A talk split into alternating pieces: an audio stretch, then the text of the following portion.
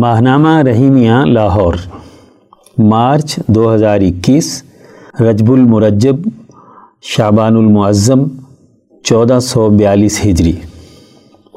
ارشاد گرامی حضرت اقدس مولانا شاہ عبد القادر رائے پوری قدس سرہ مسند نشین ثانی خانقاہ علیہ رحیمیہ رائے پور۔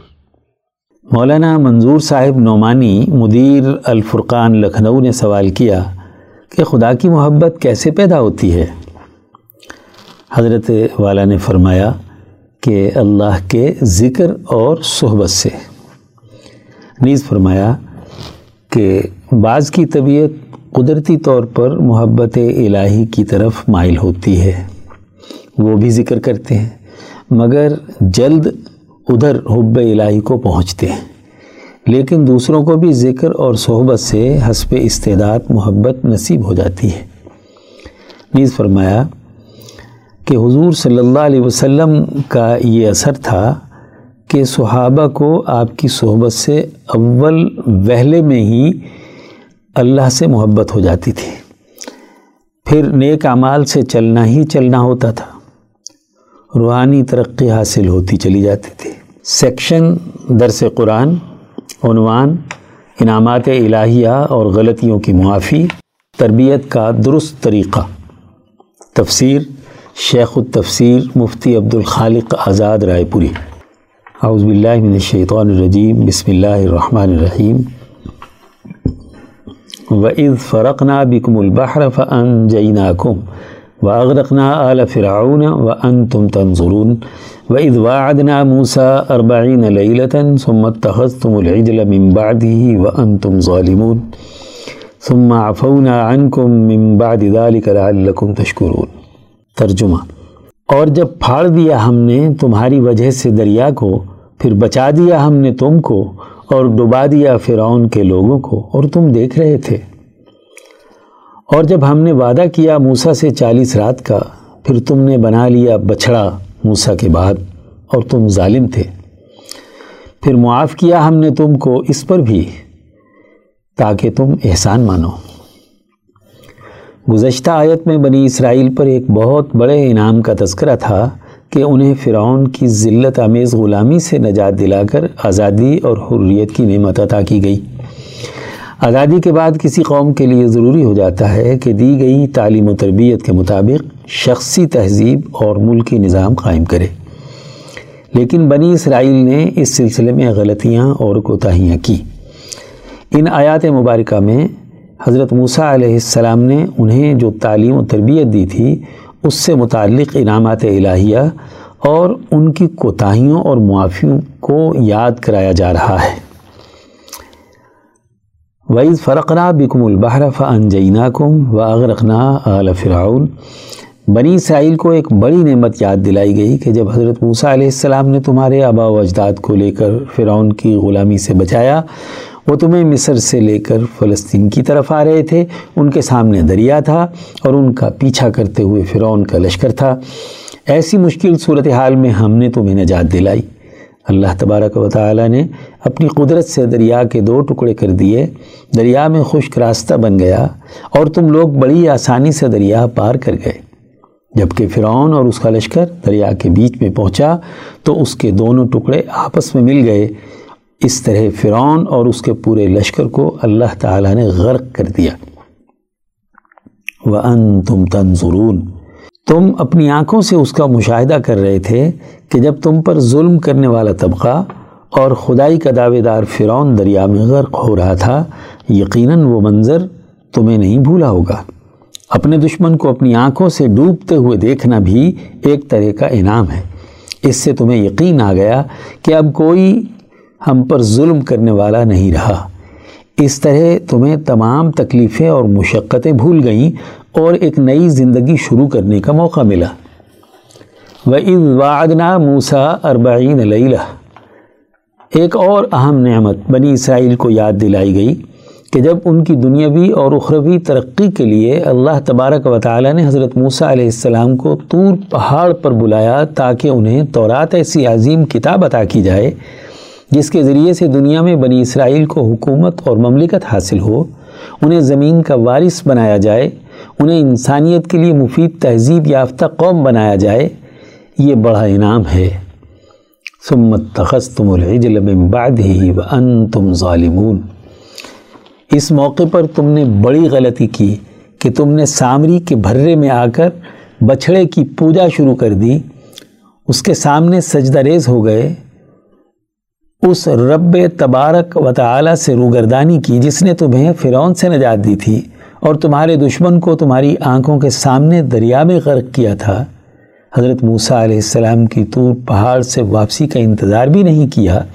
ان کی دی گئی تعلیم کا پورا فہم و شعور حاصل کر کے اپنی حکومت قائم کرنے کی بجائے بچھڑے کو پوجنے لگے۔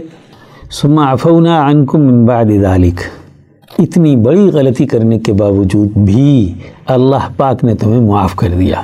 غلطیوں کی معافی تعلیم و تربیت کا ایک صحیح طریقہ ہے۔ انسان کو تعلیم دینے کا درست طریقہ یہ ہے کہ اسے کام سمجھا کر کام پر لگا دیا جائے۔ اس کے کام کے سر انجام دینے میں اس سے عموماً دو قسم کی غلطیاں سرزد ہو جاتی ہیں۔ ایک یہ کہ بسا اوقات وہ پہلی مرتبہ اپنے کام کو پورا کرنے میں ناکام ہو جاتا ہے۔ اس سے کام کو پورے طور پر سمجھنے میں کوتاہی ہو جاتی ہے اور وہ اسے کر نہیں پاتا۔ دوسرے یہ کہ کام کی جو حدود مقرر کی گئی ہیں، ان کا خیال نہ رکھا جائے اور حد سے زیادہ آگے بڑھ جائے۔ بنی اسرائیل کو آزادی اور حریت کے بعد ذات باری تعالیٰ سے تعلق قائم کرنے اور اس کی طرف سے آنے والی تعلیمات کی اساس پر حکومت قائم کرنے کی ذمہ داری دی گئی تھی۔ حضرت موسیٰ علیہ السلام طور پہاڑ پر اس لیے گئے تھے کہ ان کے لیے ایک بہتر حکومت قائم کرنے کا نظام فکر و عمل کتاب مقدس کی صورت میں لے کر آئیں۔ بنی اسرائیل نے اس کا انتظار نہیں کیا اور توحید کے نظریے کو سمجھنے میں بڑی غلطی کی۔ اللہ تعالیٰ سے اپنے تعلق کو نبھانے میں ناکام رہے۔ انہوں نے اپنے اوپر لدے ہوئے زیورات کے بوجھ کو اتار پھینکا۔ اس بوجھ کو اٹھا کر سامری نے ان کے لیے بچھڑا بنا دیا۔ اور کہا کہ یہ تمہارا اور موسیٰ کا الہ ہے۔ اس سے توحید کی اساس پر زندگی بسر کرنے کی نااہلیت آشکارا ہو گئی۔ اللہ تعالیٰ نے اس پہلی غلطی کو معاف کر دیا تاکہ انہیں اپنی غلطیوں سے سیکھنے کا موقع ملے اور دی گئی تعلیم کے مطابق کام کی اہلیت پیدا ہو جائے۔ لعلکم تشکرون۔ کسی کام کو دی گئی تعلیم و تربیت کے مطابق پورے طور پر سنجام دینا شکر کہلاتا ہے۔ اس کے لیے ضروری ہے کہ کام کرنے میں ابتدائی غلطیاں ہو جائیں تو انہیں معاف کر کے آگے بڑھا جائے۔ انسان غلطیوں سے سیکھتا ہے۔ اگر ہر غلطی پر گرفت کی جائے، سخت سزا دی جائے، تو سیکھنے کا عمل متاثر ہوتا ہے۔ انبیاء علیہ السلام قوموں کو آزادی اور حریت دلا کر دنیا اور آخرت کی کامیابی کا نظام سکھانے کے لیے آتے ہیں۔ اس کے لیے ضروری ہے کہ ان کی لغزشوں کو نظر انداز کر کے آگے بڑھنے کا موقع فراہم کیا جائے تاکہ وہ اس تعلیم کی قدر کریں۔ اللہ تعالیٰ کا شکر ادا کریں، غلطی کو معاف کر کے اپنے آپ کو درست کرنے کا موقع فراہم کرنا بھی دیگر انعامات کے ساتھ ایک بہت بڑا انعام ہے۔ سیکشن درس حدیث، عنوان معاہدہ حلف الفضول کی اہمیت، تحریر مولانا ڈاکٹر محمد ناصر جھنگ۔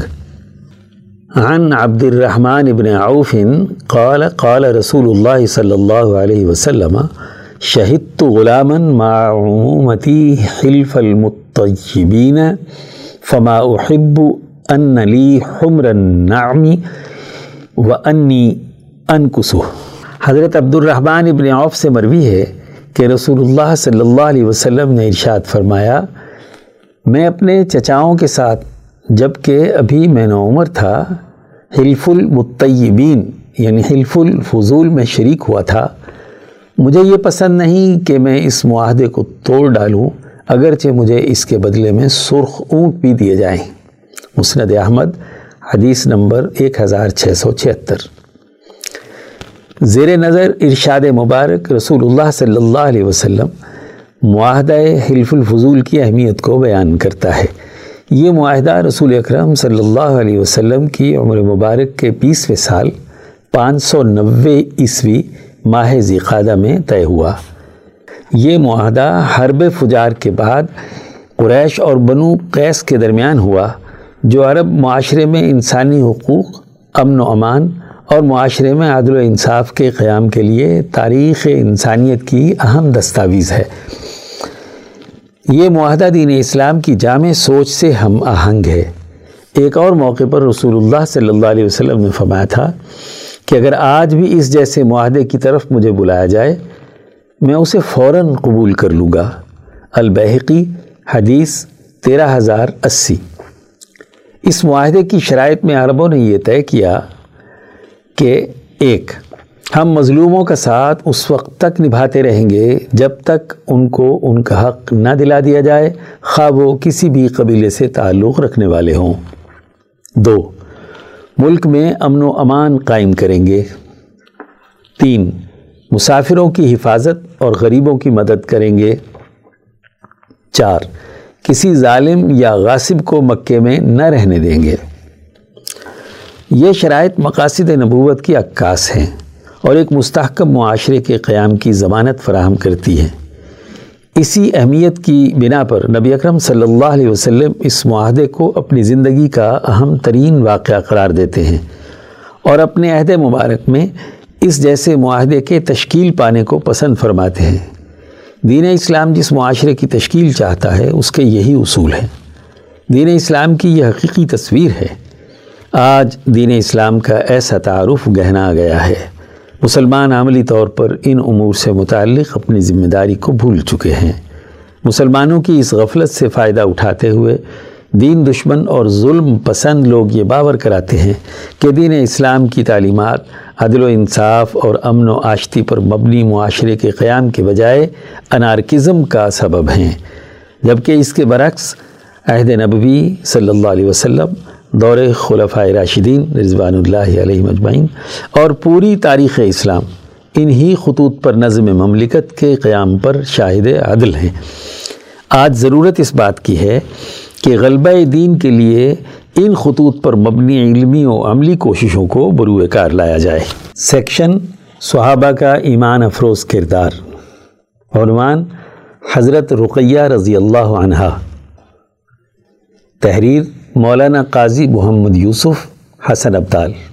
حضرت رقیہ رضی اللہ عنہ رسول اللہ صلی اللہ علیہ وسلم کی دوسری صاحبزادی ہیں، جو تینتیس ہجری قبل نبوت میں پیدا ہوئیں۔ حضور اکرم صلی اللہ علیہ وسلم کے زیر سایہ آپ کی تربیت اکثر اعظم تھی، جو کمالات حیات کا مجب بنی۔ پہلے آپ کا نکاح ابو لہب کے بیٹے اتبا سے ہوا، لیکن رخصتی نہ ہوئی۔ یہ قبل نبوت کا واقعہ ہے۔ جب حضور صلی اللہ علیہ وسلم کی بیست ہوئی اور آپ صلی اللہ علیہ وسلم نے دعوت اسلام کا اظہار فرمایا، تو ابو لہب نے بیٹوں کو جمع کر کے کہا، اگر تم محمد کی بیٹیوں سے علیحدگی اختیار نہیں کرتے، تو تمہارے ساتھ میرا اٹھنا بیٹھنا حرام ہے۔ تو اتبا نے حضرت رقیہ کو طلاق دے دی۔ محض نبی کی بیٹی ہونے کی وجہ سے حضرت رقیہ کو اس اذیت ناک مرحلے سے گزرنا پڑا اور دین حق کے اتباع میں اس صدمے پر صبر کیا۔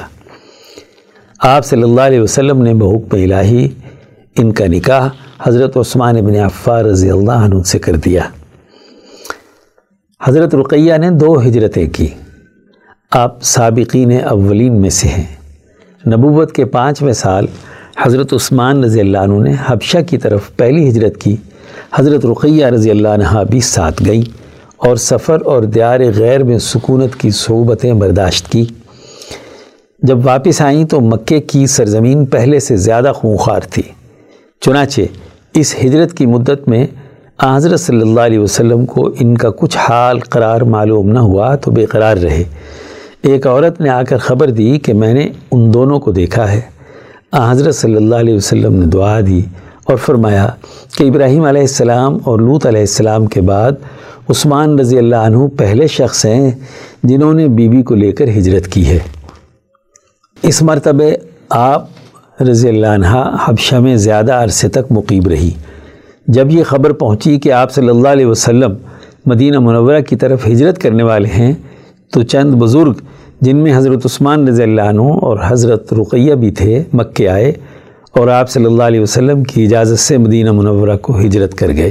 ایک مرتبہ حضور صلی اللہ علیہ وسلم اپنی بیٹی حضرت رقیہ رضی اللہ عنہ کے گھر ملاقات کے لیے تشریف لائے تو دیکھا کہ حضرت رقیہ رضی اللہ عنہ حضرت عثمان رضی اللہ عنہ کا سر دھو رہی تھیں۔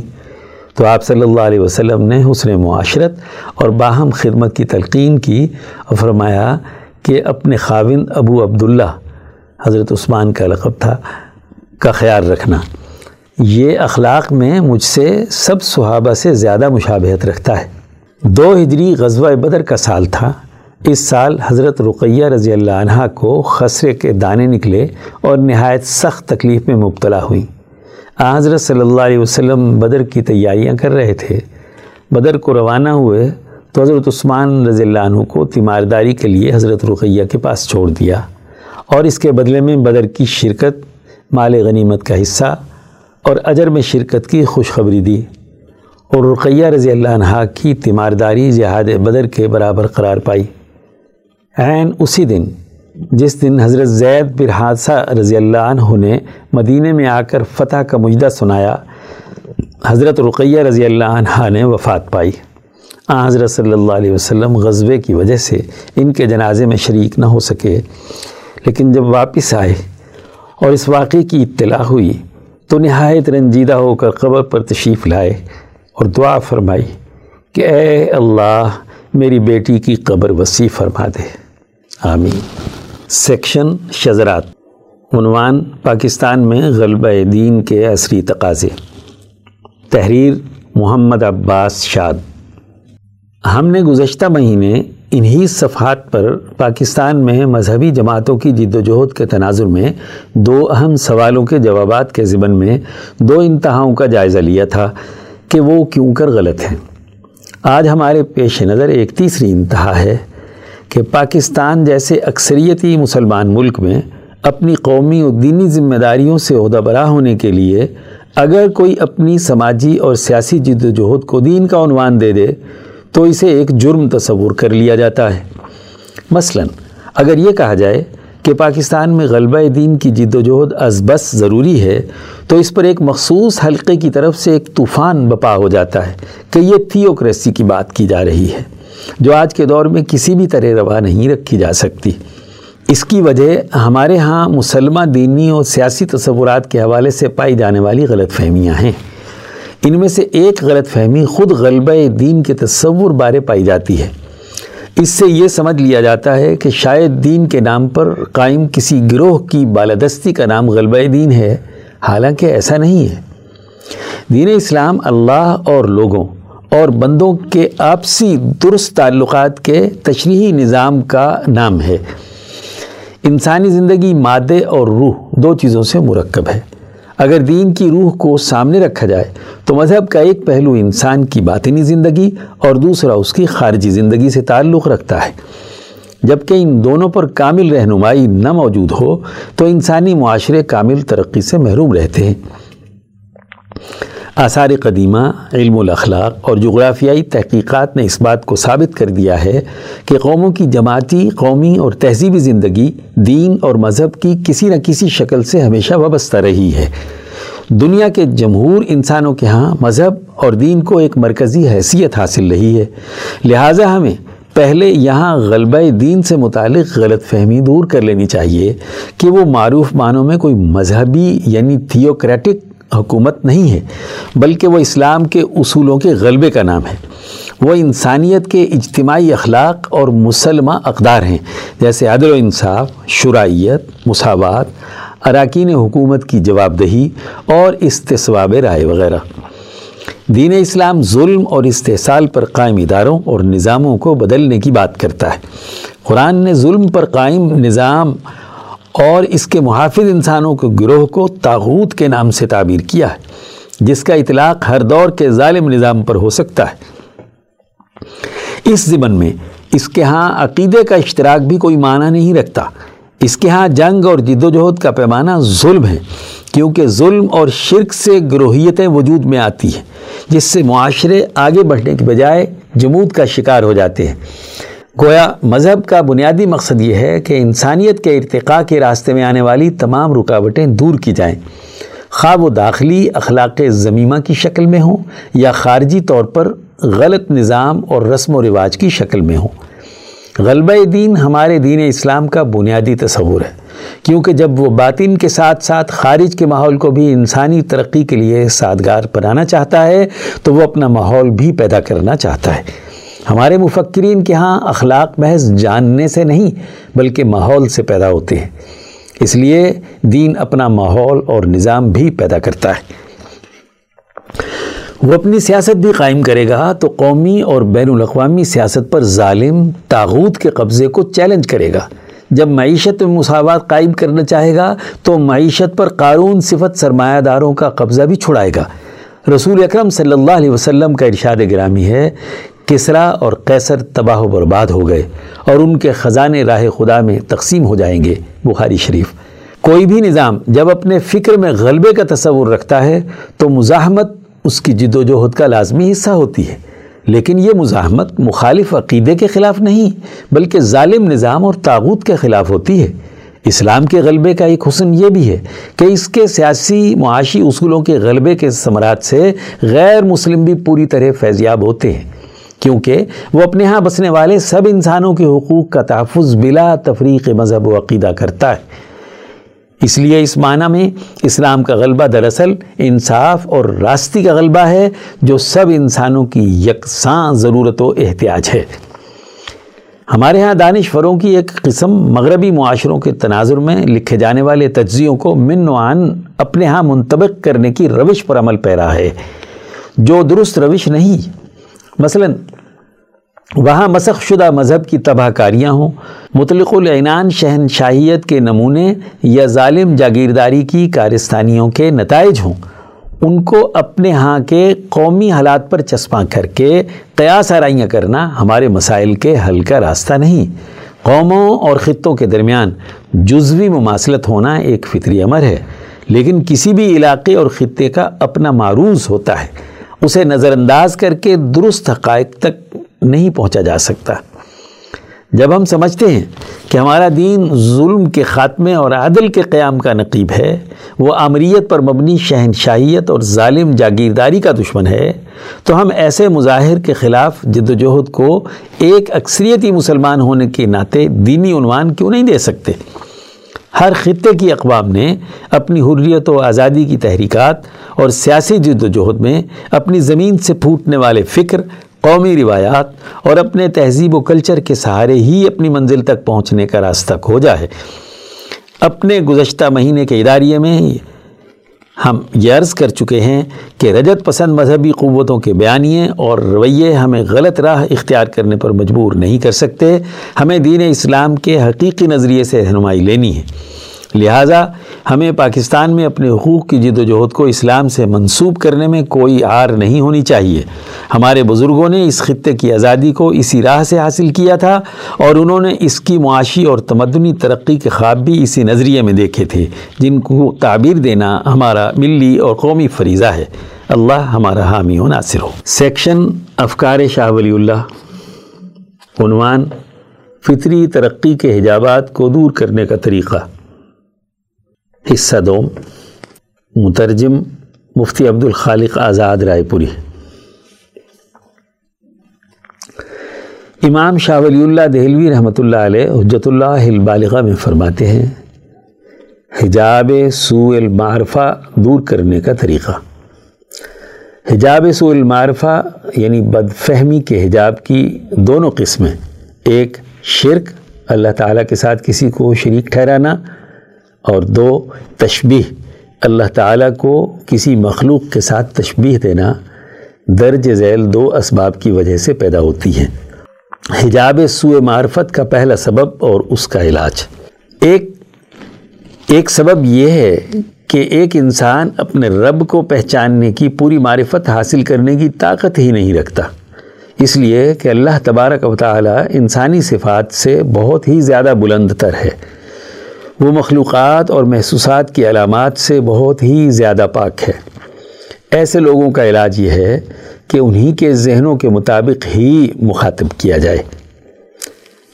چیزوں کے سمجھنے کا ضابطہ۔ اس سلسلے میں اصل بات سمجھنے کی یہ ہے کہ ہر چیز خواہ موجود ہو یا معدوم، وہ کسی مادی مقام پر ہو یا مادی دائرے سے باہر ہو انسان کے علم سے ضرور متعلق ہوتی ہے۔ الف، یا اس چیز کی اصل صورت اس کے ذہن میں آتی ہے۔ با، یا اس چیز کی صورت کے ساتھ مشابہت رکھنے والی کوئی چیز ذہن میں ہوتی ہے۔ جیم، یا اس کو کسی دوسری چیز سے قیاس کر کے سمجھا جاتا ہے۔ یہاں تک کہ انسان معدوم مطلق یعنی بالکل وجود نہ رکھنے والی چیز اور مجہول مطلق یعنی بالکل معلوم نہ ہونے والی چیز کا بھی تصور رکھتا ہے۔ چنانچہ وہ آدم کو بھی کسی موجود کی معرفت کے حوالے سے ہی جانتا ہے۔ اس موقع پر وہ ملاحظہ کرتا ہے کہ معدوم چیز میں موجود چیز کے اوصاف نہیں پائے جا رہے۔ اسی طرح کسی مشتق لفظ کے مفہوم کو مفعول کے سیغے کے ساتھ سمجھا جاتا ہے اور مطلق چیز کے مفہوم کو بھی جانا جاتا ہے۔ پھر وہ اپنی ان اشیاء کی تمام معلومات کو جمع کرتا ہے اور انہیں ایک دوسرے کے ساتھ ملاتا ہے۔ اس طرح اس کے ذہن میں ایک حیت ترکیبیہ پر مشتمل ایک شکل و صورت منظم ہو جاتی ہے۔ اس طرح یہ منظم صورت اس پیش نظر بسیط یعنی غیر مرکب مفرد چیز کے تصور کے لیے ایک آئینہ اور اس کی معرفت کا ایک ذریعہ بن جاتی ہے جو خارج میں کوئی وجود نہیں رکھتی اور نہ ذہنوں میں اس کا کوئی وجود ہوتا ہے۔ جیسا کہ بسا اوقات انسان کسی چیز کے نظری مفہوم کو سمجھنے کی طرف متوجہ ہوتا ہے تو وہ پہلے اپنے خیال کے ذریعے سے اس کی جنس یعنی مشترکہ خصوصیات معلوم کرتا ہے اور اپنے خیال سے ہی اس کی فصل یعنی مشترکہ چیزوں سے الگ کرنے والی خصوصیت کو سمجھتا ہے۔ اس طرح جنس اور فصل سے ملا کر اس چیز کی تعریف کے طور پر ایک مرکب صورت اس کے ذہن میں حاصل ہوتی ہے، جو اس کے مطلوبہ تصور کو پہچاننے کے لیے آئینہ اور ذریعہ معرفت بن جاتی ہے۔ اللہ کی معرفت حاصل کرنے کا طریقہ۔ بس، اللہ کی معرفت سمجھانے کے لیے ایسے لوگوں کو یوں مخاطب کیا جائے گا، الف، اللہ تعالی موجود ہے، لیکن اس طرح نہیں جیسے کہ ہمارا وجود ہے۔ با اور یہ کہ اللہ تعالیٰ زندہ ہے، لیکن اس طرح نہیں جیسا کہ ہماری زندگی ہے۔ خلاصہ یہ ہے کہ اس سلسلے میں اللہ کی ایسی صفات بیان کی جائیں جو دیکھنے والے کی نظر میں انتہائی قابل تعریف ہوں۔ اس سلسلے میں ہم جن قابل تعریف چیزوں کا مشاہدہ کرتے ہیں، ان میں درج ذیل تین مفاہیم کا ضرور لحاظ رکھا جائے۔ ایک ایسی شے کو پیش نظر رکھنا جس میں یہ صفات پائی جاتی ہوں اور اس میں ان صفات کے اثرات و نتائج بھی ظاہر ہوتے ہوں۔ دو، دوسری وہ شے کہ جس میں ان صفات میں سے کوئی بھی صفت نہیں پائی جاتی اور نہ ہی کبھی اس میں ان صفات کا پایا جانا ممکن ہو۔ تین تیسری وہ چیزیں جن میں ان صفات میں سے عملاً کوئی صفت نہیں پائی جا رہی، لیکن ان میں یہ صفات حاصل کرنے کی استعداد موجود ہو۔ مثلا، ایک، زندہ جسم، جس میں زندگی کی صفات اور اثرات پائے جاتے ہیں۔ دو، جامد جسم۔ نہ زندگی کی صفات و آثار ہیں اور نہ ہی پائے جانے کا امکان ہے۔ تین، مردہ جسم۔ جس میں زندگی کی صفت اور آثار نہیں ہیں، لیکن اس میں زندگی حاصل کرنے کی استعداد تھی۔ بس اس طرح وہ شے جس میں زندگی کے آثار پائے جاتے ہیں، اس کے ذریعے سے اللہ کے زندہ ہونے کی معرفت حاصل کی جائے گی۔ اس طرح کرنے سے دیگر زندوں کے ساتھ اللہ کی مشابہت پیدا ہونے کی وجہ سے جو خرابی آئے گی، اسے لئی سا کمسلینا وہ ذات ہماری طرح نہیں ہے کہ جملے سے دور کیا جائے گا۔ حجاب سوئے معرفت کا دوسرا سبب اور اس کا علاج۔ دو، حجاب سوئے معرفت کا پیدا ہونے کا دوسرا سبب یہ ہے کہ تمام محسوس صورتیں اپنی زیب و زینت اور خوبصورتی کے ساتھ انسان کے ذہن پر مسلط ہوں اور وہ ان چیزوں کی لذتوں میں مبتلا ہو۔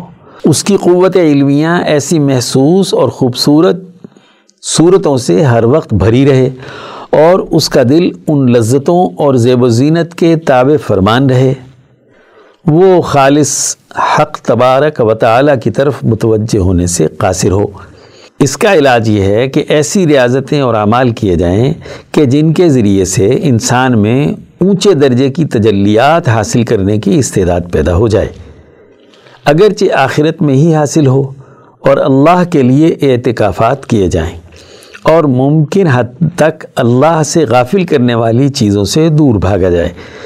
جیسا کہ نبی اکرم صلی اللہ علیہ وسلم نے نقش و نگار سے بنے ہوئے کپڑے کو اپنے سامنے سے اتار دیا تھا۔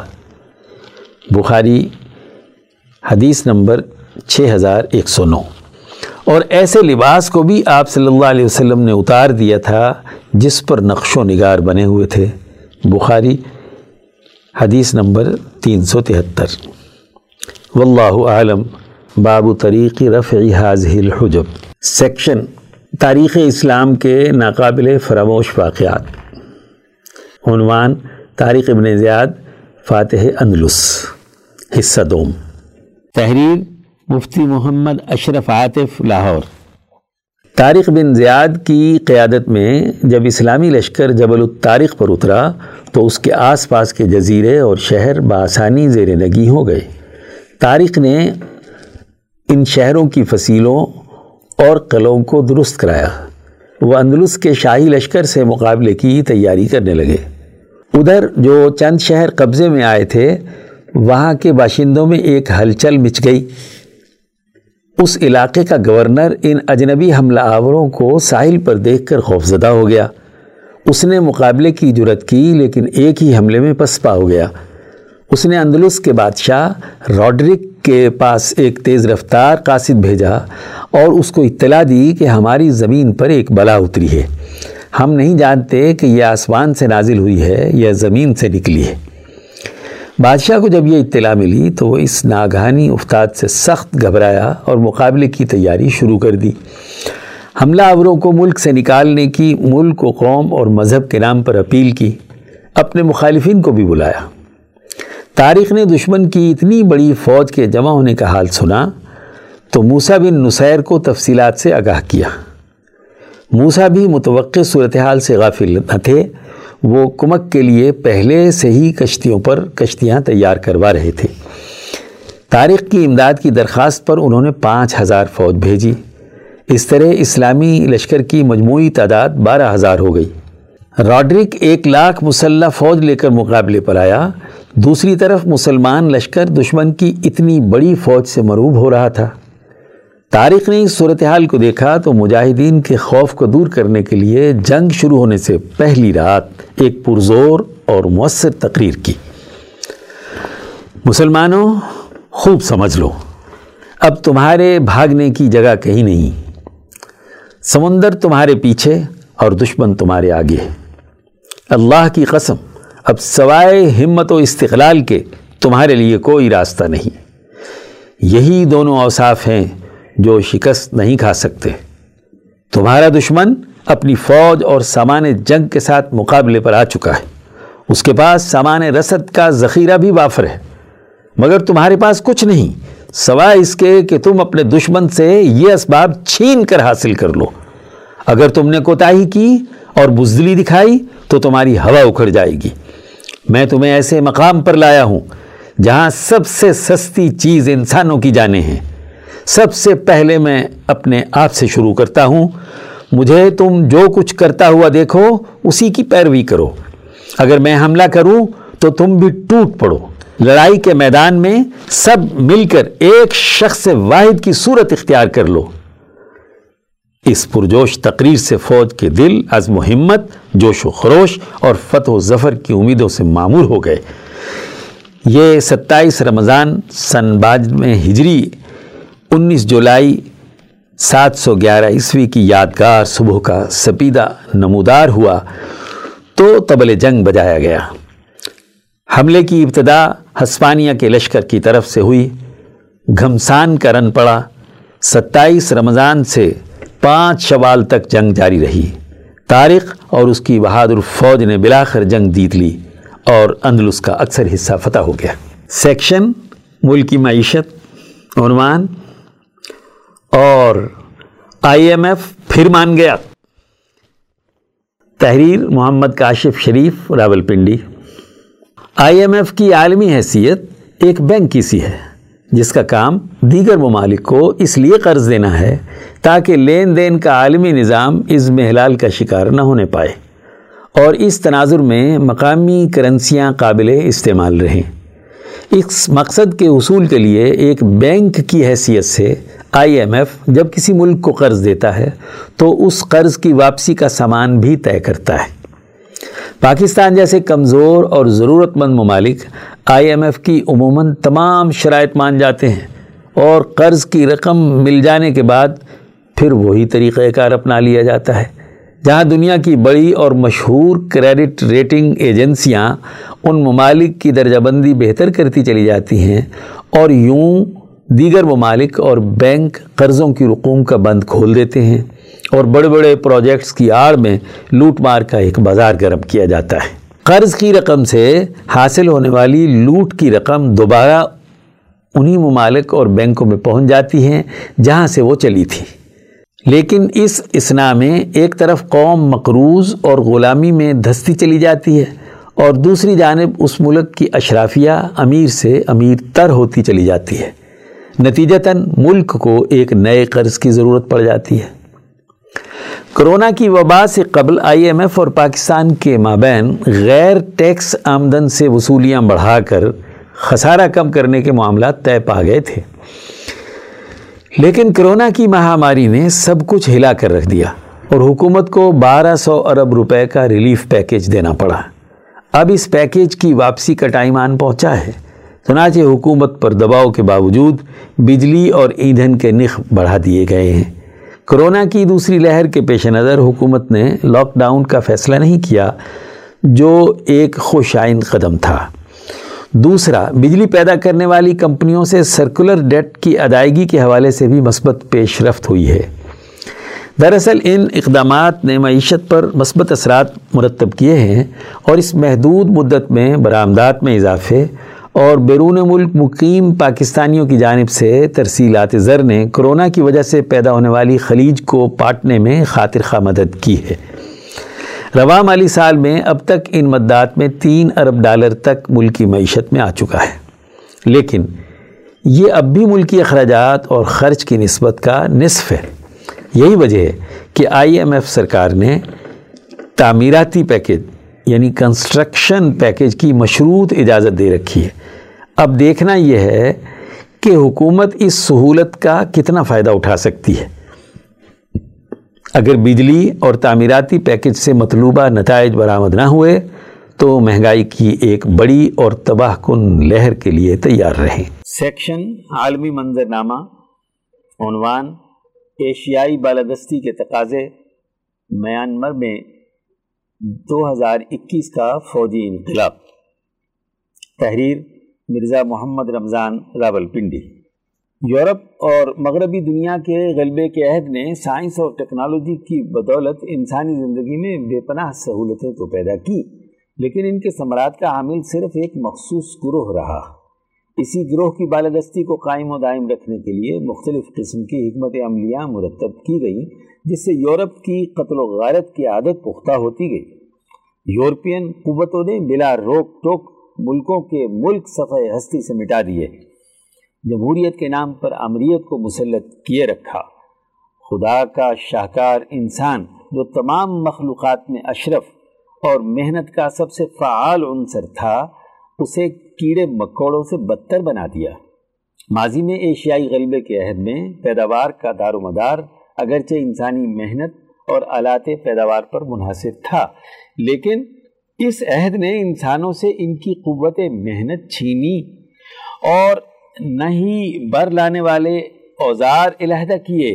دونوں اسی کی ملکیت میں رہے، جس کے سبب معاشرے میں محنت کا طبقے کی عزت و وقار کا بھرم بھی قائم رہا۔ تاریخ کے مطابق، عالمی غلبہ کسی خطے کے لیے مختص نہیں رہا، یہ دنیا میں تبدیل ہوتا رہتا ہے۔ آج پھر یہ عہد تبدیل ہونے جا رہا ہے۔ یورپین ادارے اپنے مستقبل کے تقاضوں کے تحت ایشیا پیسیفک کی طرف منتقل ہوتے جا رہے ہیں۔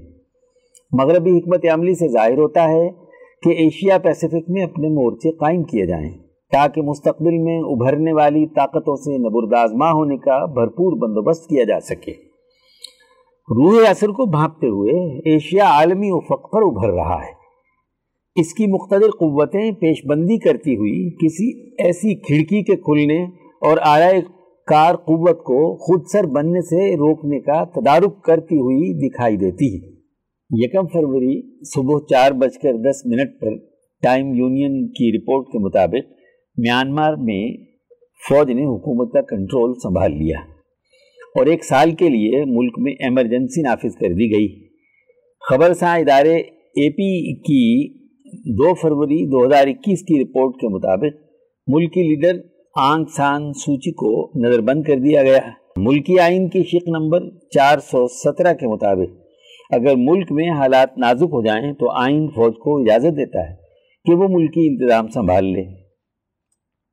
کورونا وائرس اور نومبر میں الیکشن کو ملتوی نہ کرنے کی وجہ سے ایمرجنسی لگائی گئی ہے۔ آٹھ نومبر دو ہزار بیس کے انتخابات میں وسیع پیمانے پر دھاندلی سے سوچی کی حکومت نے پارلیمنٹ کی چار سو چھہتر نشستوں میں سے تین سو چھیانوے پر قبضہ کر لیا تھا۔ فوج نے پارلیمنٹ کے اجلاس کو ملتوی کرنے کو کہا تھا، جس کا نہ صرف الیکشن کمیشن نے انکار کر دیا، بلکہ حکومت نے یکم فروری کو اجلاس بھی طلب کر لیا تھا۔ تین فروری دو ہزار اکیس کی اے پی کی رپورٹ کے مطابق ملکی حکمران آنگ سان سوچی کی گرفتاری کے خلاف ملک بھر میں احتجاجی ریلیاں نکالی گئیں۔ احتجاج کے بعد مظاہرین پرامن طور پر منتشر ہو گئے۔ رپورٹ کے مطابق، فوج نے ان ریلیوں میں کوئی رکاوٹ نہیں ڈالی۔ تجزیہ نگاروں کا کہنا ہے کہ ان ریلیوں کے پیچھے چار ڈاکٹروں کا ہاتھ ہے، جن کے نام سیغے راز میں رکھے گئے ہیں۔ چینی نیوز ایجنسی گلوبل انک کی یکم فروری کی رپورٹ کے مطابق فوج نے ملک میں ایمرجنسی کے نفاذ کا اعلان کر دیا ہے کہ وہ ایک سال کے بعد الیکشن کرائے گی۔ فوج کے ترجمان کا کہنا ہے کہ یونین الیکشن کمیشن کی تشکیل نو کی جائے گی اور گزشتہ سال نومبر دو ہزار بیس میں ہونے والے پارلیمنٹ کے انتخابات کا اثر نو جائزہ لیا جائے گا۔ فرانس کی عالمی news agency A F P کی تین فروری دو ہزار اکیس کی رپورٹ کے مطابق پولیس نے معذول رہنما آنگ سان سوچی کے خلاف غیر قانونی طور پر مواصلاتی آلات درآمد کرنے کے الزامات عائد کیے ہیں۔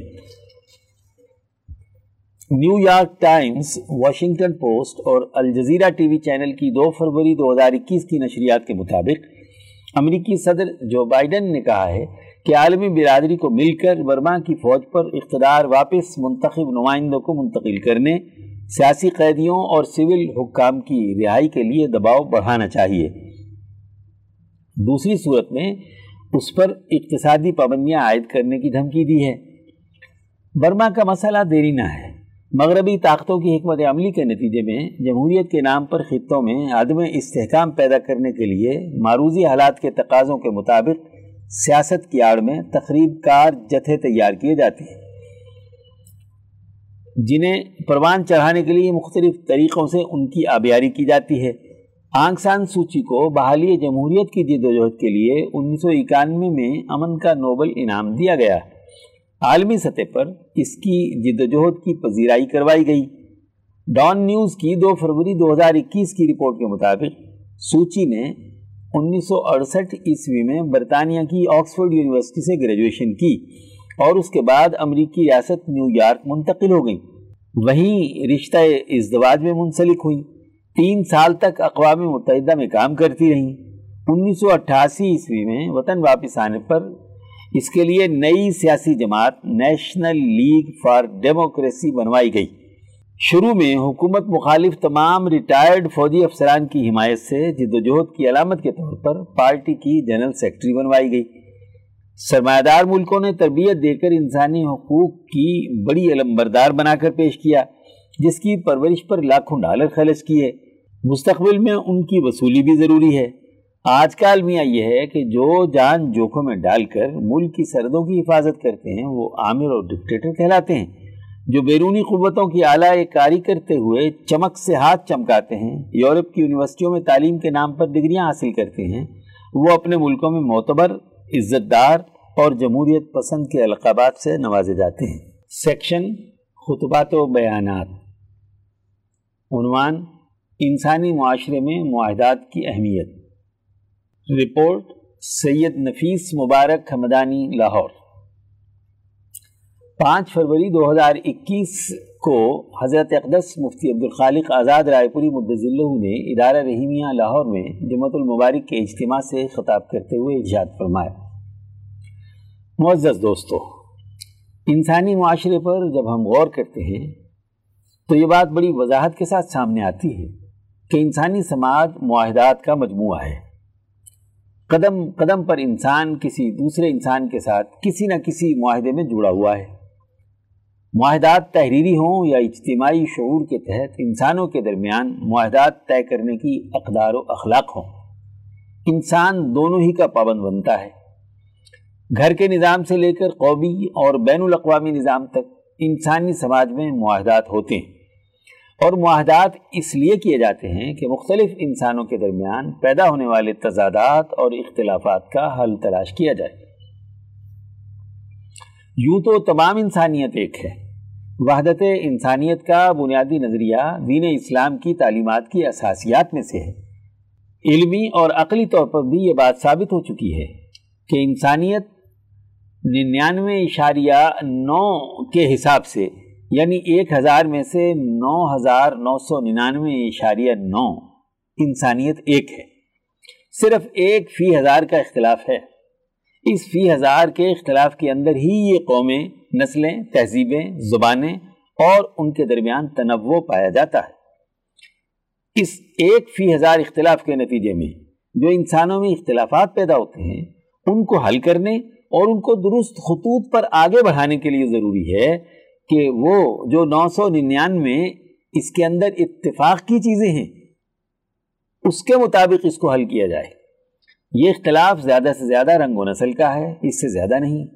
اس رنگ و نسل کے اختلاف کی وجہ بھی قرآن نے بیان کر دی کہ لتعارفو کہ یہ جو ہم نے تمہارے قبائل بنائے ہیں، نسلی امتیازات اور خصوصیات پیدا کی ہیں، ان کا بنیادی ہدف یہ ہے کہ تم ایک دوسرے کا تعارف حاصل کرو۔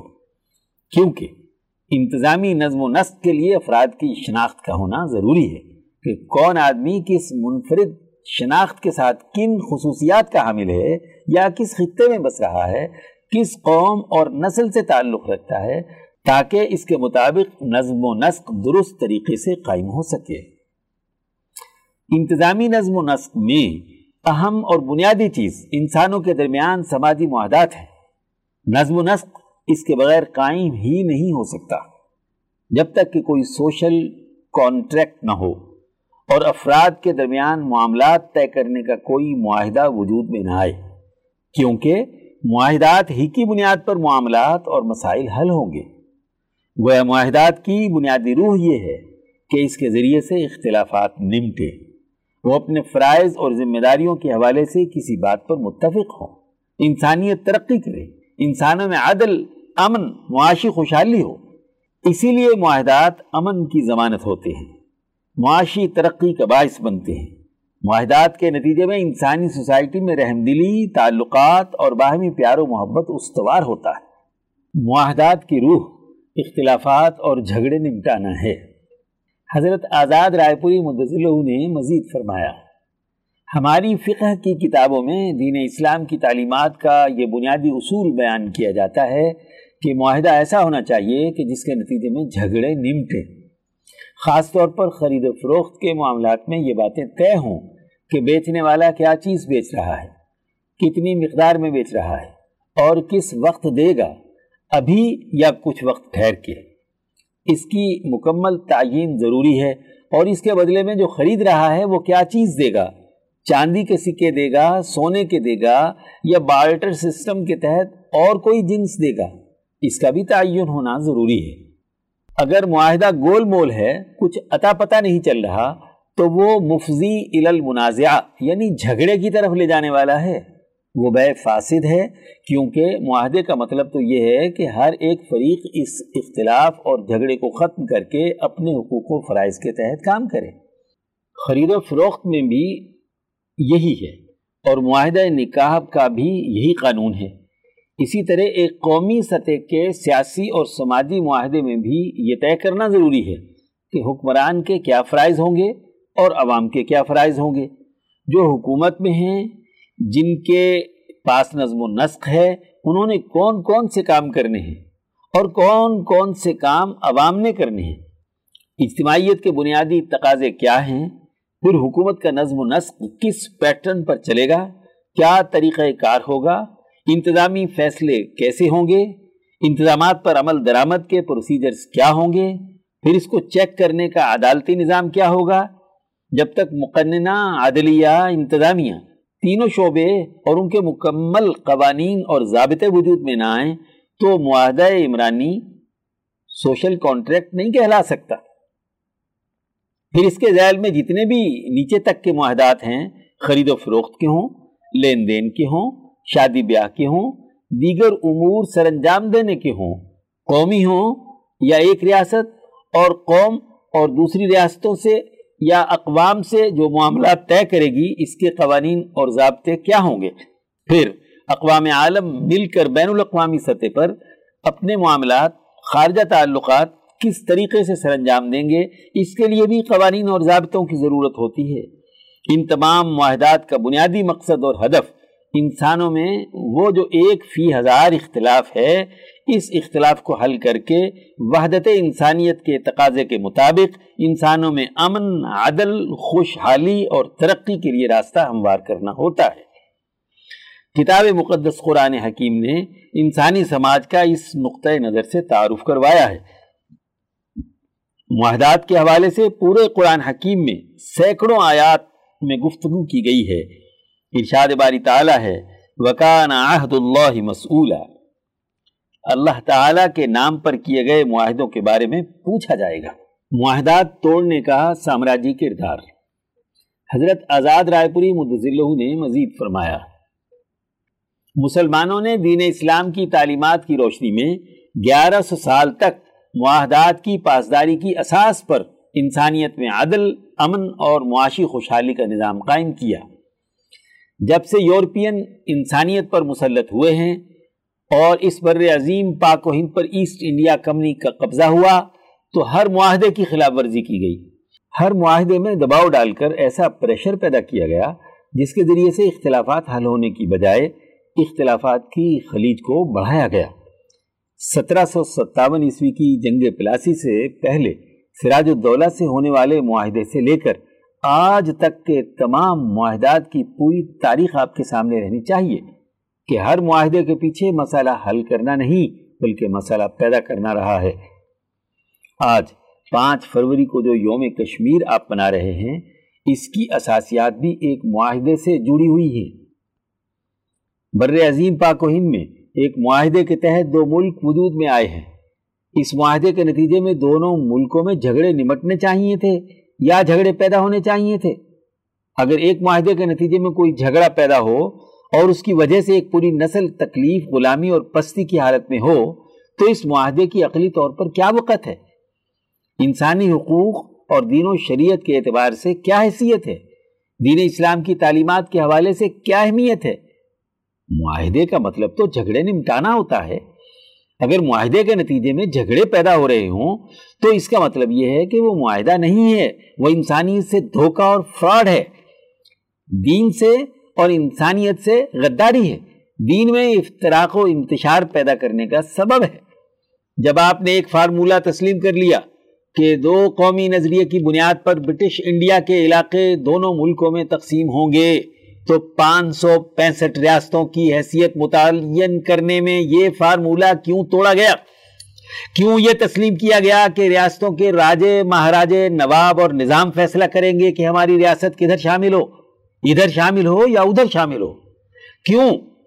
اس کا مطلب یہ ہے کہ جھگڑا کھڑا کرنا مقصد ہے، انتشار پیدا کرنا ہدف ہے۔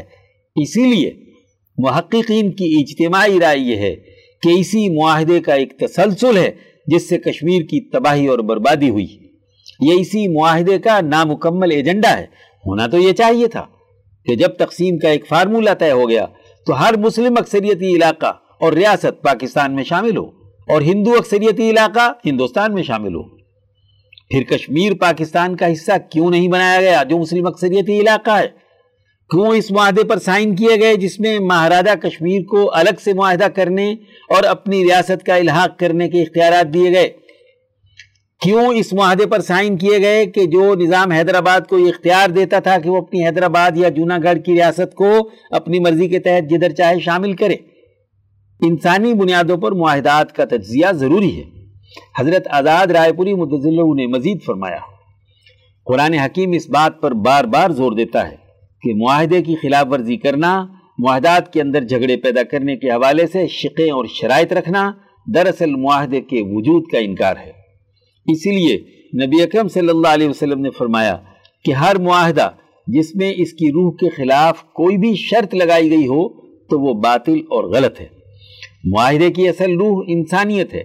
اگر کسی معاہدے کے سبب سے انسانیت کا قتل عام ہو رہا ہے، انسانیت کو نقصان پہنچ رہا ہے انسانیت بھیڑیوں کے حوالے ہو رہی ہے، انسانیت پر ظلم ہو رہا ہے، تو اس معاہدے میں کتنی ہی شقیں رکھ لی جائیں، وہ تمام شقیں باطل اور غلط ہیں۔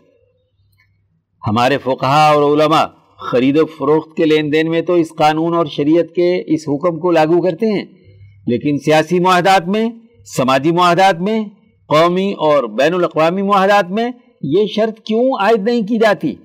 اس کی وجہ یہ ہے کہ یہاں اس بر عظیم پاک و ہند میں سیاسی شعور مسخ کر دیا گیا۔ مسجد میں لکھ کر لگا دیا گیا کہ سیاست پر باتیں کرنا ممنوع ہے۔ سیاست پر گفتگو نہیں کی جا سکتی۔ حکمرانوں کا کام ہے کہ وہ سیاست پر بات کریں۔ جیسے چاہیں الٹے سیدھے معاہدے طے کریں، معاملات طے کریں۔ نہیں، عوام کا بھی حق ہے کہ وہ معاہدات پر گفتگو کرے کیا نبی اکرم صلی اللہ علیہ وسلم سے بڑھ کر اس دنیا میں کوئی طاقت ہے؟ آپ سلو حدیبیہ میں ایک معاہدہ کرتے ہیں، تو حضرت عمر فاروق اس معاہدے پر سوالات اٹھاتے ہیں۔ حالانکہ نبی صلی اللہ علیہ وسلم نے اللہ کے حکم سے ایک فیصلہ کر لیا، لیکن اللہ نے کہا، جب آیات رب پڑھ کر بھی سنائی جائیں، تو اللہ کے بندے وہ ہیں جو اس پر اندھے بہرے ہو کر نہیں گر پڑتے، سمجھتے ہیں۔ عمر فاروق سمجھنا چاہتے ہیں کہ بھائی، یہ معاہدہ کیوں کیا آپ نے؟ کیوں ہم یہ ذلت کی سلو قبول کریں؟ اس معاہدے پر سوال ہے۔ نبی اکم صلی اللہ علیہ وسلم نے سمجھایا، حضرت ابو بکر نے سمجھایا، تو تب جا کر انہیں بات سمجھ میں آئی۔ اسی طرح حضرت عمر فاروق نے اپنے دور میں صاف طور پر فرمایا کہ ہمارے مالیاتی معاملات اور ہمارے انتظامی اختیارات پر تم عوام کو سوال کرنے کا حق ہے۔ تم مجھ سے پوچھو کہ میں نے مالیاتی معاملات اور معاہدات کیسے سر انجام دیے۔ آج قوم کو بھی سوال کرنا چاہیے کہ آپ نے کشمیر پر جو معاہدہ کیا تو اس معاہدے کی یہ فلاں فلاں شق کس بنیاد پر ہے؟ کیا منطق ہے اس کی؟ ایسی شقوں کو کیوں قبول کیا جن کے نتیجے میں آج بہتر سال ہو گئے کشمیروں کا خون بہ رہا ہے؟ وہ ذلت اور رسوائی کی حالت میں اپنی قومی نسلوں کو تباہ و برباد کر دینے سے بڑا ظلم کیا ہوگا؟ اس سے بڑی خلاف ورزی کیا ہوگی؟ کہ سامراج ایسی ہڈی چھوڑ کر چلا گیا کہ جس کے نتیجے میں لڑتے رہو، مرتے رہو، ایک دوسرے کا خون بہاتے رہو۔ اس لیے آج سمجھداری، عقل و شعور اور تدبر کی بڑی ضرورت ہے۔ جو دین اسلام ایک مسلمان جماعت میں پیدا کرنا چاہتا ہے۔ سیکشن عظمت کے مینار۔ عنوان حضرت مولانا ابو حامد محمد میاں منصور انصاری۔ تحریر وسیم اعجاز کراچی۔ تحریک ریشمی رومال کے قائدین میں ایک اہم ترین نام حضرت مولانا محمد میاں منصور انصاری کا بھی ہے، جنہوں نے اس تاریخی تحریک میں بہت اہم کردار ادا کیا۔ مولانا انصاری دس مارچ اٹھارہ سو تراسی عیسوی کو مولانا محمد عبداللہ انصاری، جو بھانجے اور داماد ہیں حضرت مولانا محمد قاسم نانوتی رحمۃ اللہ علیہ۔ ان کے ہاں ضلع سہارنپور کے قصبہ امبیٹھا میں پیدا ہوئے۔ مولانا موصوف دارالعلوم دیوبند کے بانی اور اٹھارہ سو ستاون عیسوی کی جنگ آزادی کے عظیم مجاہد حضرت نانوتی رحمۃ اللہ علیہ کے حقیقی نواسے تھے۔ انہوں نے ابتدائی تعلیم مدرسہ منبع العلوم گلاؤٹھی میں حاصل کی۔ انیس سو تین عیسوی میں دارالعلوم دیوبند سے فراغت حاصل کی۔ تحصیل علم کے بعد کچھ عرصے درس و تدریس میں مصروف رہے۔ دارالعلوم معینیہ اجمیر شریف میں صدر مدرس کی ذمہ داریاں بھی نبھائیں۔ حضرت علی مولانا شاہ عبد الرحیم رائے پوری رحمۃ اللہ علیہ کے حسب منشا۔ حضرت شیخ الند مولانا محمود حسن رحمۃ اللہ علیہ نے ترجمہ قرآن حکیم کے کام کا آغاز فرمایا۔ تو حضرت شیخ الند نے مولانا محمد میاں انصاری کو دیوبند بلا لیا تاکہ اس کام میں وہ ان کے ساتھ تعاون کریں۔ یوں تو حریت و آزادی کی خاطر قربانیاں پیش کرنے کی ہمت و استقامت مولانا انصاری کو وراثت ہی میں ملی تھی، لیکن طالب علمی کے دور میں حریت پسند تحریک میں عملی کردار ادا کرنے کا بھی موقع مل گیا۔ حضرت شیخ الند کے زیر تربیت رہے اور آپ کی حصول آزادی کی تحریک تحریک ریشمی رومال میں سرگرم کردار ادا کیا۔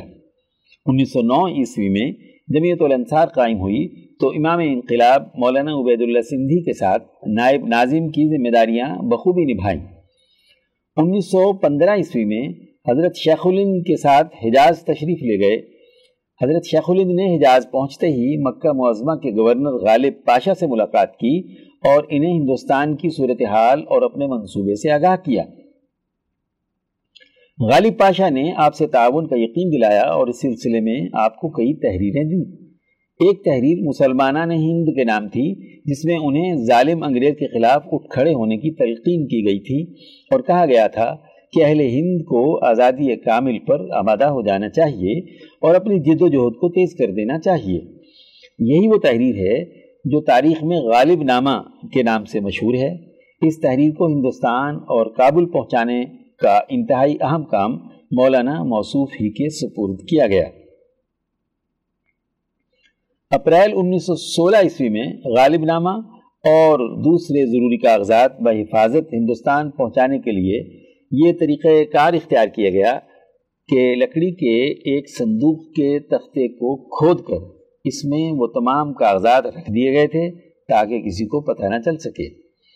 یہ صندوق مولانا ہادی حسن اور حاجی شاہ بخش سندھی کے حوالے کر دیا گیا۔ بمبئی میں جہاز پر سی آئی ڈی بھی موجود تھی۔ اس کے باوجود انتہائی رازداری سے یہ صندوق وہاں سے نکال لیا گیا۔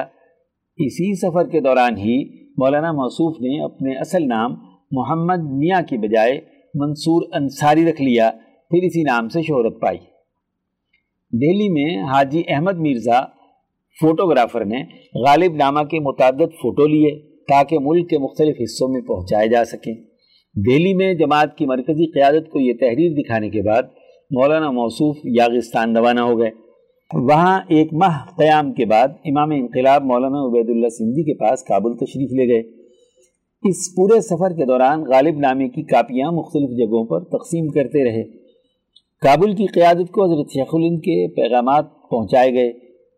حجاز سے روانگی سے قبل حضرت شیخ الند نے مولانا موصوف سے تحریک کے خفیہ امور پر مشاورت فرمائی اور وطن واپسی کے بعد ان کے ذمے تحریک کے شعبوں کی نگرانی سپرد کی، جسے انہوں نے کمال رازداری سے سر انجام دیا اور اپنے تمام امور سے متعلق ایک تفصیلی خط حضرت شیخ الین کو تحریر کیا۔ انگریز کی سی آئی ڈی کی رپورٹ میں جن ریشمی خطوط کا تذکرہ ہے، اس میں یہ خط بھی شامل ہے۔ وطن عزیز کی آزادی کے لیے قائم کی جانے والی جماعت جنود ربانیہ کی فہرست میں مولانا کا عہدہ نائب سالار لیفٹیننٹ جنرل کے طور پر لکھا ہوا ہے۔ کابل کے قیام کے دوران افغانستان کے مقتدر حلقوں میں بھی مولانا انصاری کو قدر کی نگاہ سے دیکھا جاتا تھا۔ حکومت افغانستان نے انہیں وزیر مختار بنا کر سفارتی مشن کے ساتھ ترکی بھیجا تھا۔ ایک موقع پر ماسکو بھیجے گئے سیاسی مشن میں انہیں بطور مشیر نامزد کیا گیا۔ انیس سو انتیس عیسوی میں افغانستان کے حالات کے پیش نظر چند ماہ تک روس میں جلا وطنی کی زندگی بسر کی۔ افغانستان میں اعلیٰ سطح کے مختلف عہدوں پر بھی فائز رہے۔ مولانا انصاری سیاسی ذہن رکھنے والے ایک زیرک رہنما تھے۔ انہوں نے موجودہ دور کے تقاضوں کے مطابق عملی سیاسی نظام کا ڈھانچہ اپنے ایک رسالے، حکومت الہی، دستور اساسی، امامت امت میں بھی پیش کیا ہے۔ سیاسیات کے موضوع پر متعدد کتب اور رسائل تحریر فرمائے۔ وہ ایسی سماجی تشکیل کے دائی تھے جس میں وطن عزیز کے باشندے نئے آنے والے دور کے مسائل کو بھی حل کرنے کی صلاحیت رکھتے ہوں۔ ان کی دور اندیشی اور مستقبل بینی کا اندازہ اس خط سے لگایا جا سکتا ہے جو انہوں نے محتمم دارالعلوم دیوبند قاری محمد طیب قاسمی کو لکھا، جس میں کہا گیا کہ دارالعلوم دیوبند نے گزشتہ ستر برس میں دین کو اتنا پڑھا دیا ہے کہ ہندوستان میں دین اگلے سو برسوں کے لیے انشاءاللہ محفوظ ہو گیا ہے۔ میری ادنا رائے یہ ہے کہ اب آپ اس دارالعلوم کو ٹیکنیکل یونیورسٹی میں تبدیل کر دیں اور یہ کام آپ بخوبی کر سکتے ہیں۔ دنیا کو سائنس کی تباہ کاریوں سے محفوظ و معمون دیکھنے کی خواہش کی تکمیل اس بات کی متقاضی ہے کہ ہمارے علماء اکرام دین کے ساتھ ساتھ سائنس کی ترقیات سے مثبت رخ پر ایک عالم کو مستفیض فرمائیں۔ اگر ایسا نہ کیا گیا تو میں دیکھ رہا ہوں کہ آئندہ پچاس برسوں میں مسلمان حکومتیں پے بپے شکست سے دو چار ہوں گی۔ عام مسلمان اسے اپنے اعمال کی سزا گردانے گا، تاہم یہ حزیمت سائنس سے عدم واقفیت کے سبب ہوگی۔ امام الہند مولانا ابوالکلام آزاد کی یہ رائے تھی، مولانا انصاری جیسے ذہین انسان کی وطن عزیز کو اشد ضرورت ہے، اس لیے انہیں واپس بلا لیا جائے۔ لیکن حریت و آزادی کی خاطر اکتیس سال تک جلا وطنی کی زندگی گزارنے والے یہ عظیم رہنما گیارہ جنوری انیس سو چھیالیس کو جلال آباد، افغانستان میں اپنے خالق حقیقی سے جا ملے۔ سیکشن مہمان کالم۔ عنوان سونے کی چڑیا اور مغل حکمران۔ تحریر مصطفیٰ صفدر بیک ایک دور تھا جب متحدہ ہندوستان سونے کی چڑیا کہلاتا تھا۔ لیکن سوال یہ ہے کہ کیا ہندوستان شروع دن سے ہی سونے کی چڑیا تھا یا اسے باقاعدہ سونے کی چڑیا بنایا گیا تھا؟ کیا مغلوں سے پہلے بھی ہندوستان سونے کی چڑیا تھا؟ یا اسے سونے کی چڑیا بنانے میں دریائے آموں کے اس پار سے آنے والے مغلوں کا بھی کوئی کردار تھا؟ آئیے حقائق تک پہنچنے کے لیے دنیا کے نامور محققین اور مورخین کی کتابیں کھنگالتے ہیں۔ مثال کے طور پر ڈاکٹر کارل جے شمت کو ہی لے لیں۔ ڈاکٹر کارل امریکہ کی سب سے قدیم جامعہ، ساؤتھ ڈکوٹا یونیورسٹی میں علم تاریخ اور سیاسیات کے استاد تاریخ دان اور محقق ہیں۔ ڈاکٹر کارل اپنی کتاب an atlas and survey of south Asian history میں ان لوگوں کو بالخصوص آڑے ہاتھوں لیا ہے جو مغل شہنشاہوں اور مغلیہ سلطنت کا مذاق اڑاتے نہیں تھکتے۔ اپنی کتاب کے صفحہ پینتالیس پر ڈاکٹر کارل نے لکھا ہے کہ سترویں صدی میں مغلوں کے دور میں ہندوستان کی معیشت دنیا کی ایک بڑی معیشت تھی، جس کی وجہ سے ہندوستان دنیا کا خوشحال ترین خطہ تھا۔ کیمبرج یونیورسٹی کے سابق پروفیسر ڈاکٹر اینگس میڈیسن نے عالمی معیشت اور تاریخی اعداد و شمار کے نام سے اپنی تحقیقی کاوش کے صفحہ دو سو چھپن پر دیے گئے اعداد و شمار کے جدول میں بتایا ہے کہ سترویں صدی کے آغاز میں ہندوستان کی جی ڈی پی یعنی مجموعی ملکی پیداوار چین کی منگ سلطنت کے بعد دوسرے نمبر پر آتی تھی۔ اس وقت دنیا کی مجموعی پیداوار کا بائیس فیصد ہندوستان میں پیدا ہوتا تھا۔ اور یہ مجموعی ملکی پیداوار سارے یورپ کی مجموعی جی ڈی پی سے زیادہ تھی۔ سترویں صدی کے اختتام تک یعنی اورنگزیب عالمگیر کے دور میں، یہ جی ڈی پی چوبیس فیصد سے زیادہ ہو چکی تھی، جو کہ چین اور سارے یورپ کی مجموعی جی ڈی پی سے بھی زیادہ تھی۔ یہی وہ دور تھا جب اہل مغرب نے ہندوستان کو سونے کی چڑیا کہنا شروع کیا اور پھر اچھے مستقبل کی تلاش میں باقاعدہ ہندوستان کا رخ کر لیا۔ یورپ کیوں امیر ہوا؟ اور ایشیا کیوں نہ ہو سکا؟ کے نام سے بوسٹن کالج کے پروفیسر ڈاکٹر پراسنن پراتھا سراتھی لکھتے ہیں کہ مغل دور میں ہندوستان مینوفیکچرنگ کے شعبے میں دنیا میں پہلے نمبر پر آتا تھا۔ اسی طرح ہارورڈ یونیورسٹی میں معاشیات کے professor doctor Jeffrey Gale Williamson نے اٹھارہویں اور انیسویں صدی میں ہندوستان میں صنعتی انحطاط نامی اپنی تحقیقی کاوش میں بتایا ہے کہ مغل دور میں ساری دنیا کی پچیس فیصد مینوفیکچرنگ صرف ہندوستان میں ہو رہی تھی۔ ڈاکٹر اینگس میڈیسن نے عالمی معیشت اور تاریخی اعداد و شمار میں مزید لکھا، مغل دور میں ہندوستان کی مجموعی ملکی پیداوار میں جس برق رفتاری سے اضافہ ہوا اس کی مغلوں سے پہلے کے ہندوستان کی چار ہزار سالہ تاریخ میں کوئی نظیر نہیں ملتی۔ مغل دور کے پہلے دو سو سالہ دور میں ہونے والی ترقی، ہندوستان کی معلوم تاریخ کی چار ہزار سالہ تاریخ کی ترقی سے سو گنا زیادہ تھی۔ اسی طرح ڈچ مورخ لیکس ہیر ماون واس نے متحدہ ہندوستان کے ٹیکسٹائل یعنی کپڑے کی برآمد کنندگان اور گلوبلائزیشن کے عنوان سے اپنی کتاب میں مغل دور کی معیشت کو جدید صنعتی دور کی اساس قرار دیتے ہوئے لکھا ہے کہ یہ بالکل ایسے ہی تھا جیسے صنعتی انقلاب سے پہلے یورپ انقلاب کی بنیادیں استوار کر چکا تھا۔ اورنگزیب عالمگیر کے دور میں ہندوستان بلا شبہ سونے کی چڑیا بن چکا تھا۔ لیکن یہ سب کچھ ایسے ہی خود بخود نہیں ہو گیا تھا، بلکہ اس کے لیے مغلوں نے مضبوط بنیادیں فراہم کر دی تھی جنوبی کیرولینا کی ڈیوک یونیورسٹی میں تاریخ کے استاد اور امور مغلیہ کے معروف عالم جان ایف ریچرڈز نے اس کی تفصیل اپنی تحقیقی کاوش دی مغل امپائر میں رقم کی ہے۔ جان ایف ریچرڈز کا کہنا ہے کہ ہندوستان کو سونے کی چڑیا بنانے کے لیے مغلوں نے تین بنیادی کام کیے۔ اول، سلطنت کے اندر شاہراہوں کا جال بچھایا گیا۔ مختلف علاقوں کو آپس میں پختہ سڑکوں سے ایسے ملا دیا گیا کہ دہلی سے سلطنت کے کسی بھی حصے تک محض دو دن میں پہنچا جا سکتا تھا۔ دوسرا کام یہ کیا گیا کہ ملک میں ایک یکساں کرنسی رائج کی گئی اور سابق بیرونی حکمرانوں کی طرح درہم یا دینار رائج کرنے کے بجائے تجارت اور لین دین کے لیے مقامی کرنسی روپے کو رائج کیا گیا۔ اس سے روپے کو مضبوط بنانے کے ساتھ ساتھ معیشت کو مضبوط بنیادوں پر استوار کرنے میں بھی بہت مدد ملی۔ جبکہ تیسرا اور سب سے اہم کام سارے ہندوستان کو متحد کرنا تھا۔ عالمگیر کے دور میں جب سارا ہندوستان تاج مغلیہ کے زیر نگیں آ گیا، تو ہندوستان حقیقت میں سونے کی چڑیا بن چکا تھا۔ جس کے بعد مغربی ممالک اپنی قسمت آزمانے کے لیے دھڑا دھڑ ہندوستان پہنچنا شروع ہو گئے۔ ڈاکٹر کارل جے شمت نے بھی اپنی کتاب میں جان ایف ریچرڈز کی تائید کی ہے۔ ڈاکٹر کارل رقم تراز ہیں کہ مغلوں نے دنیا کا پہلا پبلک ورکس ڈپارٹمنٹ ہندوستان میں قائم کیا، جس کا مقصد ہندوستان میں سڑکیں اور شاہراہیں تعمیر کرنے کے منصوبے تیار کرنا، شاہراہیں تعمیر کرنا اور بعد از تعمیر ان سڑکوں کی مکمل دیکھ بھال اور باقاعدگی سے مرمت کرنا تھا۔ مغل دور میں ہندوستان کا کوئی شہر یا قصبہ ایسا نہیں تھا جو سڑکوں کے ذریعے سے اپنے ارد گرد کے شہروں اور قصبات کے ساتھ نہ ملا ہوا ہو۔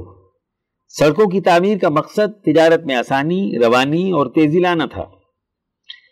گرینڈ ٹرنک روڈ کا بنیادی منصوبہ بابر کے دور میں بنا۔ شیر شاہ سوری نے اس پر عمل کیا اور بعد میں مغلوں نے جی ٹی روڈ کو اس دور کی موٹر وے کے مطابق بنایا۔